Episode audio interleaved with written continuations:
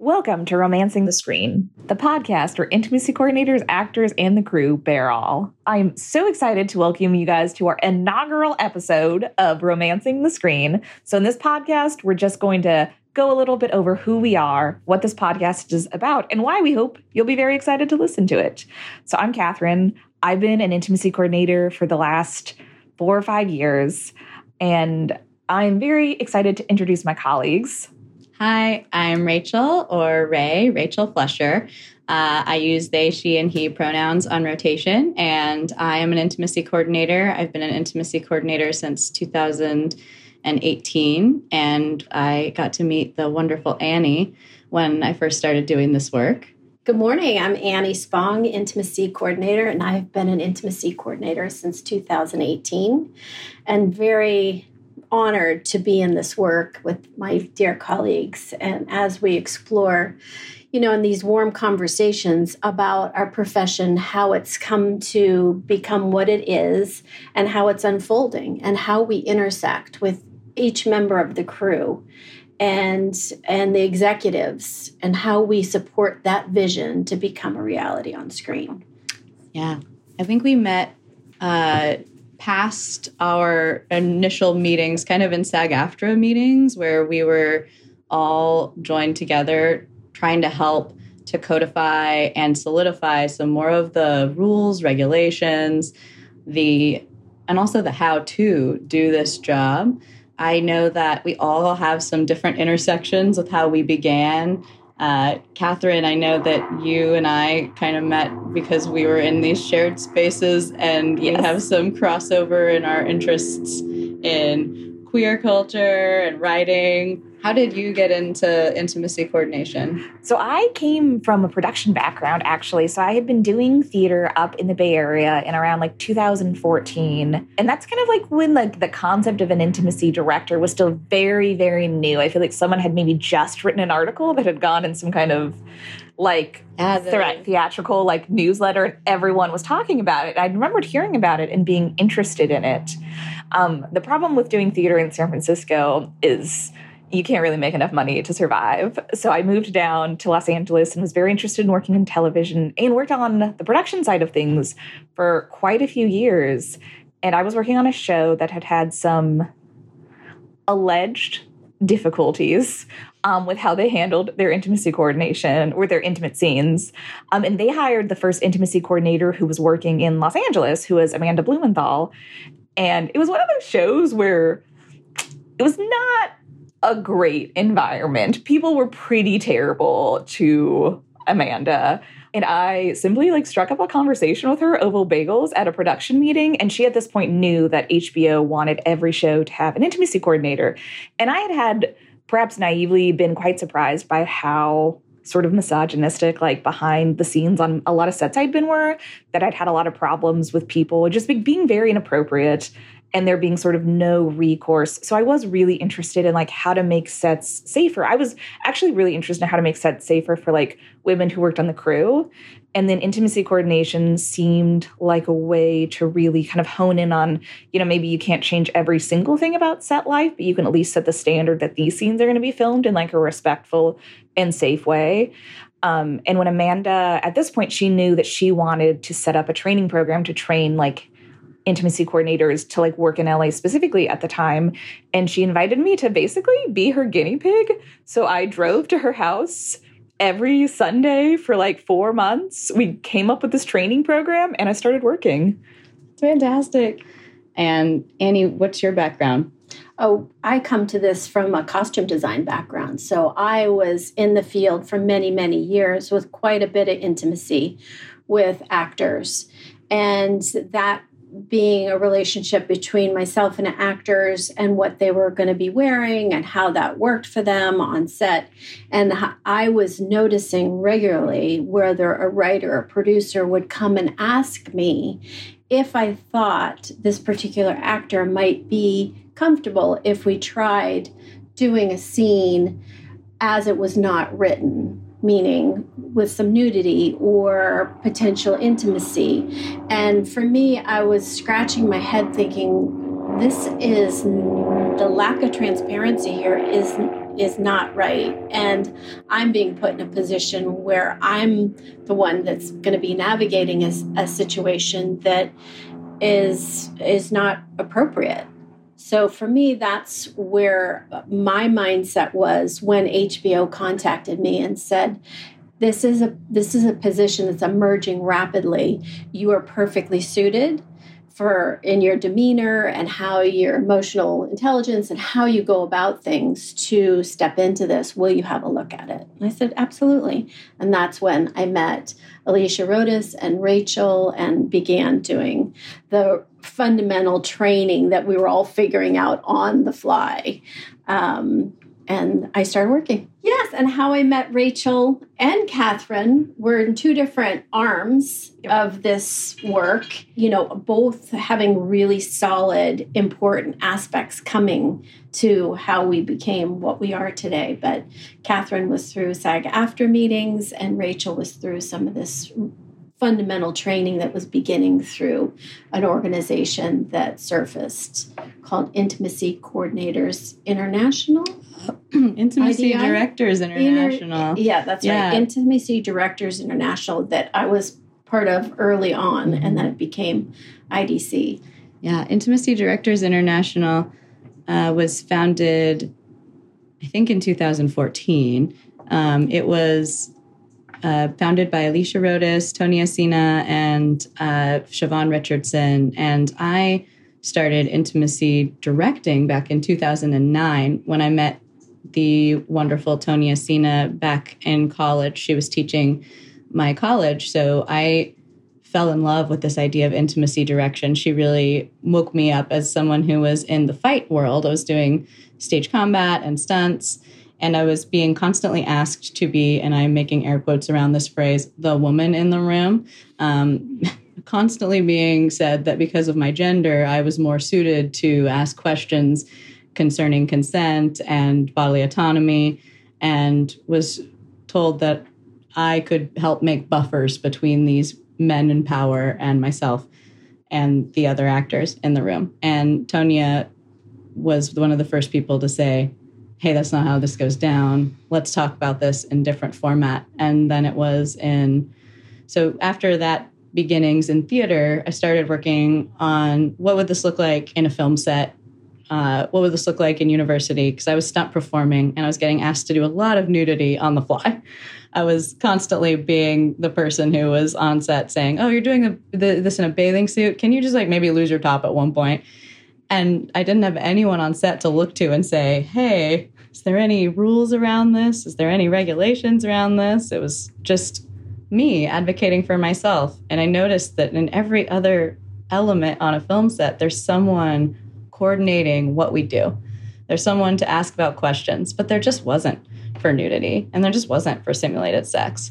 And so that was when I started trying to think of better rules and regulations for my students.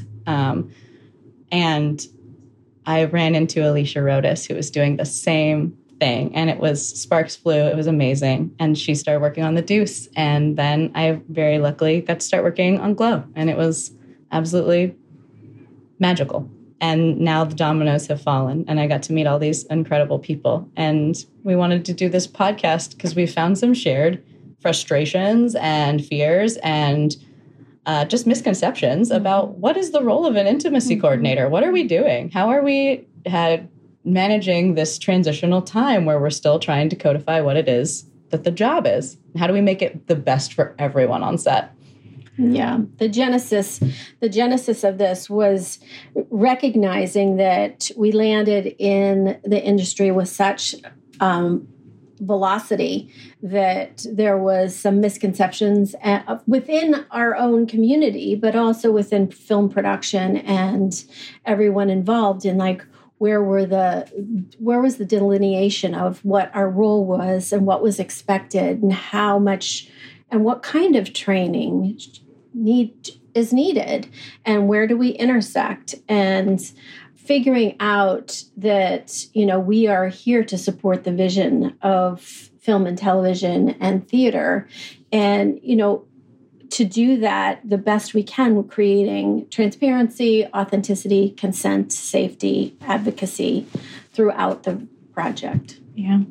One thing it's been interesting hearing you guys talk is you guys both came from like very creative on-set backgrounds. And when I started doing this job beforehand, I was working in the production office, which is kind of like the logistical head of how a show works. And part of why I was very interested in this work is there is such a strong divide between how actors get treated versus how everyone else gets treated. Where I remember when I worked my very first job as like just a PA, they were like, if an actor ever asks you a question about the schedule, tell them you don't know, even if you do, because you don't want to be the person who told an actor something they weren't supposed to know. And even like it continued, like the further I got up in the production, like what you send to crew members and what you send to actors are completely different. Like actors don't get access to the same schedule the same way like crew members do. Like there's this whole idea that actors are kind of like siloed off in a way where they're often treated in ways that are detrimental to the crew, but then also they're never treated really as like full members of the team. And I think when you bring that attitude toward intimate scenes, that's part of what creates this like really, really sort of toxic culture that can sometimes around it, where like actors are already treated like people who don't get the full knowledge, who don't get to like really know what's going on in the same way. And then when you add any kind of like personal autonomy on top of that, it creates a pretty nasty stew. But also, it's actually production coordinators that before intimacy coordinators handled all of the paperwork, despite the fact we weren't on set and had no way to enforce it, and would never send it to costume designers, the people that actually would be the ones who would be like, if like, so for nudity writers, tells how much nudity an actor is comfortable with. The production supervisor, a person who's almost never on set, would handle that and not send it to costume designers. The person who is in charge of costuming the actor and deciding how much nudity they're going to wear, obviously a very valuable piece of information. Yeah. It was just a completely, like it was like everyone stayed in their own lane and there was no communication about these scenes to keep everyone on the same page, not with the actor, not with the crew, you know, not with the lawyers. Like everyone just would fill out their thing and not actually make sure anyone was on the same page about it. Yeah. Yeah. And it's born from this kind of almost shameful culture around the way we treat nudity and simulated sex culturally, I think, as well, especially here in the US. So I think that finding a way to bring all of that information together and have it be led with transparency and also have it be led by actors being able to have conversations with someone who is not in charge of their hiring or firing, legitimately someone who's there to advocate for their wants and their needs and their desires, and then make sure that the director's vision is also upheld and respected in the best way that it can possibly be related. I love that our job is bringing together the artistic and the logistical and has to do with multiple levels of a development of the pre-production, the production itself, and then post-production, helping to manage with the greatest care every bit of the recording process. When Annie first approached me about doing a podcast about intimacy coordination and having these warm conversations, something that was really important to her and I think to all of us was that we are not just talking about our views on intimacy coordination, but on the industry as a whole, and asking more intimacy coordinators their experience and hearing from directors and first ADs and costumers and producers, and really getting into conversations about how can our job be more helpful, more supportive, where are the wrinkles, what are the things people don't yet understand, and how do we move forward collectively to make a better industry? Yeah, agreed. The genesis ultimately is how do we create deeper community between each other as intimacy coordinators, as a community in the production world, and create more transparency and authenticity, which bodes creativity. When we are transparent about what our vision is, actors and ourselves can be authentic in the space about what we're doing. And then there's consent for the activities that are going to occur, which creates so much space for a creative process that would not be present prior to this. And I am so indebted to this community and your efforts in holding the space for all of us to continue to grow and to participate. And we cannot wait to bring others into this conversation and have a more well-rounded visual and, just a perspective on what's happening and what we need to do next. Yeah, I think it's also really wonderful, Catherine, what you were mentioning earlier about us having these backgrounds where costumes, stunts, theater, I'm gesturing to everyone, and also this idea of how do we take all of our backgrounds and find those pieces that we can have conversations about, oh, this was really helpful in this field. How do we connect that? How do we draw the lines to make even more complex, beautiful art as we keep building this cool industry that we're all in? Because it happens so fast, y'all. It happens so fast. Yeah, so fast that it became really a juggernaut in the industry. And we were getting a tremendous amount of pushback with production because people didn't understand our role, even myself being on set with other costumers and, having a costumer blow up at me going, I don't know why you're here. Like, what's your role? And having to step back and go, okay, there is not enough information yet, We're here to support you. I'm not here to step on your toes. I'm here to support the vision of this. And perhaps because of what Catherine shared about the clear divide between production and actors, and that's such a very true statement, like what information is given, there's a lack of transparency within the production about what we're doing. So there's this, grist between even departments about where we intersect, rather than a collaborative sense that we all have the same vision. And, that is something that I'm here to demystify and help clarify any way we can. Absolutely. One thing that I'm really hoping is for anyone who is entering this industry with aspirations, either working as a crew member, an actor, or a director, that this can help give people the sort of solid foundation they need to be okay, if I have gotten hired and I have to work on a sex scene, what do I do? What is supposed to happen? Because one thing I always tell new actors when they have certain questions, especially if they're working on student films and they call and ask some questions, is there's two different things you're thinking about. There's your own personal boundaries. And then there's also what is the standard and professional and correct way to behave.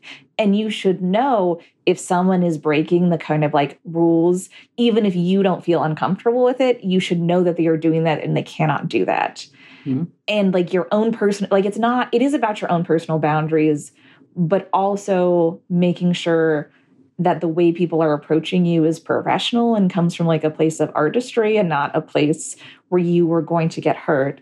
And I think once you know what the rules are, you then know how to articulate your own boundaries better than when everything is just the swirling vortex of is it even okay they asked me that? Is it not okay? Am I being prudish? And then, but actually there are certain ways and rights you have as an actor that you are owed to be protected. And those rules are really new as well. Yes. We're in such a brand new time for this industry. How do we have the hard conversations in a warm, nice way? You might hear creaking and birds and coffee mugs. And that's because we're sitting around a table having chats about having coffee, yeah. Eating scones that Annie has home baked. So and good. Trying to really get into some of this in a kind way, because it's okay that we're learning and doing things different. We're all heading towards the goal of a better, brighter, easier to more transparent future for film and television when it comes to simulated sex. I think that one of the things we all recognize is that looking, like Rachel mentioned, the rules and the guidelines that are out there around nudity, intimacy, sex, simulated sex. Annie's got air quotes over all those words. Over all those, because there's so many gray lines. Yeah. There is not a definition of intimacy or nudity or you know, kissing, is kissing intimate? Yes, kissing's intimate. Touching's intimate. You know, so figuring out with your productions and for yourself, creating that transparency, that authenticity, being willing to stand in that space and be like, these are the questions we have to ask each other. We need to delineate. I'm asked often by production, where do you think you need to be here? I said, I think I need to be there when there's any kissing, physical contact, touch outside of just the brush on the shoulder. I said, I think it needs to be addressed because everybody's boundaries and, safety are important. Yeah. And not everybody is comfortable being grabbed or touched, even if it's not sexual. Mm-hmm. And I think that something that is really interesting that Annie and Catherine have talked about a little bit is, where are the rules that actually exist and where are the standards that your production wants to have for actors, for safety, for crew, for safety? These are safety positions. Yeah. The conversation isn't just, we're trying to be precious or coddle. I get told a lot that, when I began acting, we just did it. There wasn't so much, we weren't worried. And I don't think for me, my tone is to come in and coddle. My tone is to come in and have a transparent conversation about you as an actor. What are you confident doing? Where are your boundaries? What are your expectations? And then to help translate those to the director and the rest of the production team and say, cool, this is what this actor is expecting. Does the scene meet our expectations? Does this sound like it'll fit within the vision? Can we help create a space for most creativity here and most communication? I'm not here to be the director. No, not my lane. I'm here to say, hey, cool, here's your vision. Here's an actor's expectation. Where are we meeting in the middle in perfect synergy? And where are there some spaces that we can help create some more synergy so that it's the best experience for everyone involved? And part of that's just not being afraid to ask the awkward questions, air quotes on awkward, because anytime we talk about sex, nudity, bodies can feel awkward. To build off on what Rachel just said, one thing that I usually ask actors, in confidence, if they have ever had any experiences with simulated sex or nudity that were not good experiences or, were something that was traumatic in some kind of way. And I would say about 90% of the stories I hear are actually not someone who was deliberately going out of their way to be predatory. It's because directors, people in general, in America, don't know how to talk about sex. They especially don't know how to talk about sex in a professional context. And I would say so many of the things that were going wrong on sets are because directors didn't have the language or were too embarrassed or felt too awkward to express their vision in a way until actors got to set, and then actors would feel completely blindsided. And directors often write I felt like it was considered the best way to write these scenes for a long time was to be very vague. I remember I worked on a show where I got hired at the last minute because a sex scene had literally been written like this. They just said, we walk into the room. It was at a work scene. They're going at it. That was the whole scene. Yeah. And the director read that and was like, oh, this is going to be full nudity, full simulated sex. One of the actors read it and was like, this is like a handsy makeout, fully clothed. They did not have that conversation up until someone sent her a writer to sign. And she was like, what the fuck are you talking about? And so they brought me in 24 hours before we were supposed to film to be like, oh, we should figure this out. And again, I genuinely did not think that director was trying to be malicious in any way. He just he felt too uncomfortable talking about her body and sex and was like, oh, she'll get it. She's read the script. There's just that ability to have professional conversations is just really lacking around sex scenes. And I think that's so much what we do is just give people the words and the language and ask the right questions to make sure there is actually an artistic vision that everyone is working towards and understands. I 100% agree, Catherine. And I think that is a big, big point of what the genesis of this work is that those conversations were never had until two people landed on set. And still to this day, we get pushback where directors don't, or a writer does not want to have a full conversation about their vision. And that's one of our jobs, is to get way ahead of this curve so that I'm understanding this vision a week or more out so that I can have these conversations with the actors. The other piece of it is, not only do writers, directors, executives not understand, they've never had these conversations personally in their own lives, let alone professionally, so that we're seeing that there's this glunkiness about like, well, just make it sexy. I'm like, well, you are a different age, gender, and whole demographic and sexual orientation than this scene. So let's go back and like rework this together. Mm-hmm. And then for an actor, unless they understand their boundaries, which many people don't, they have a hard time understanding like what's okay for them. Yeah. So we're also in that space of like, where's your no? Because you cannot consent to this unless you have a no somewhere. Yeah. And that understanding that yes only can happen if there's a no somewhere, that I have a boundary around this about my body or how someone can touch me or the content of this. And this is like such a big piece of how this works, and an actor landing in a space feeling safe to be creative. Yes. Oh my gosh, you just made me think of two quotes, Annie. The first quote was, yes means nothing in a world where no doesn't exist. Correct. And the other is that sexy is subjective. And with those two ideas and the idea that we're all coming from a different worldview, different backgrounds, different life experiences, and we're trying to create a shared story and experience for an audience, it's very easy for things to get just a little bit misconstrued. Mm-hmm. And so how do we have a conversation about that? I'm so excited to talk to you all about that this season, and also that we have such different backgrounds and really dig in and to talk to our guests and hear what they have to say and what questions they have. And hopefully hear from the viewers out, from you, the viewers, yeah. Listeners, viewers, however you're ingesting your media. I hope that you will come and ask us questions. Make suggestions. Yeah. What's worked for you? We want to hear all sides of this and your thoughts about the industry, how it's worked, how it hasn't worked. And, you know, we want you to participate in this too. Thank you so much for listening. You can find Romancing the Screen on all social media platforms, IG, Facebook, TikTok, YouTube, and X.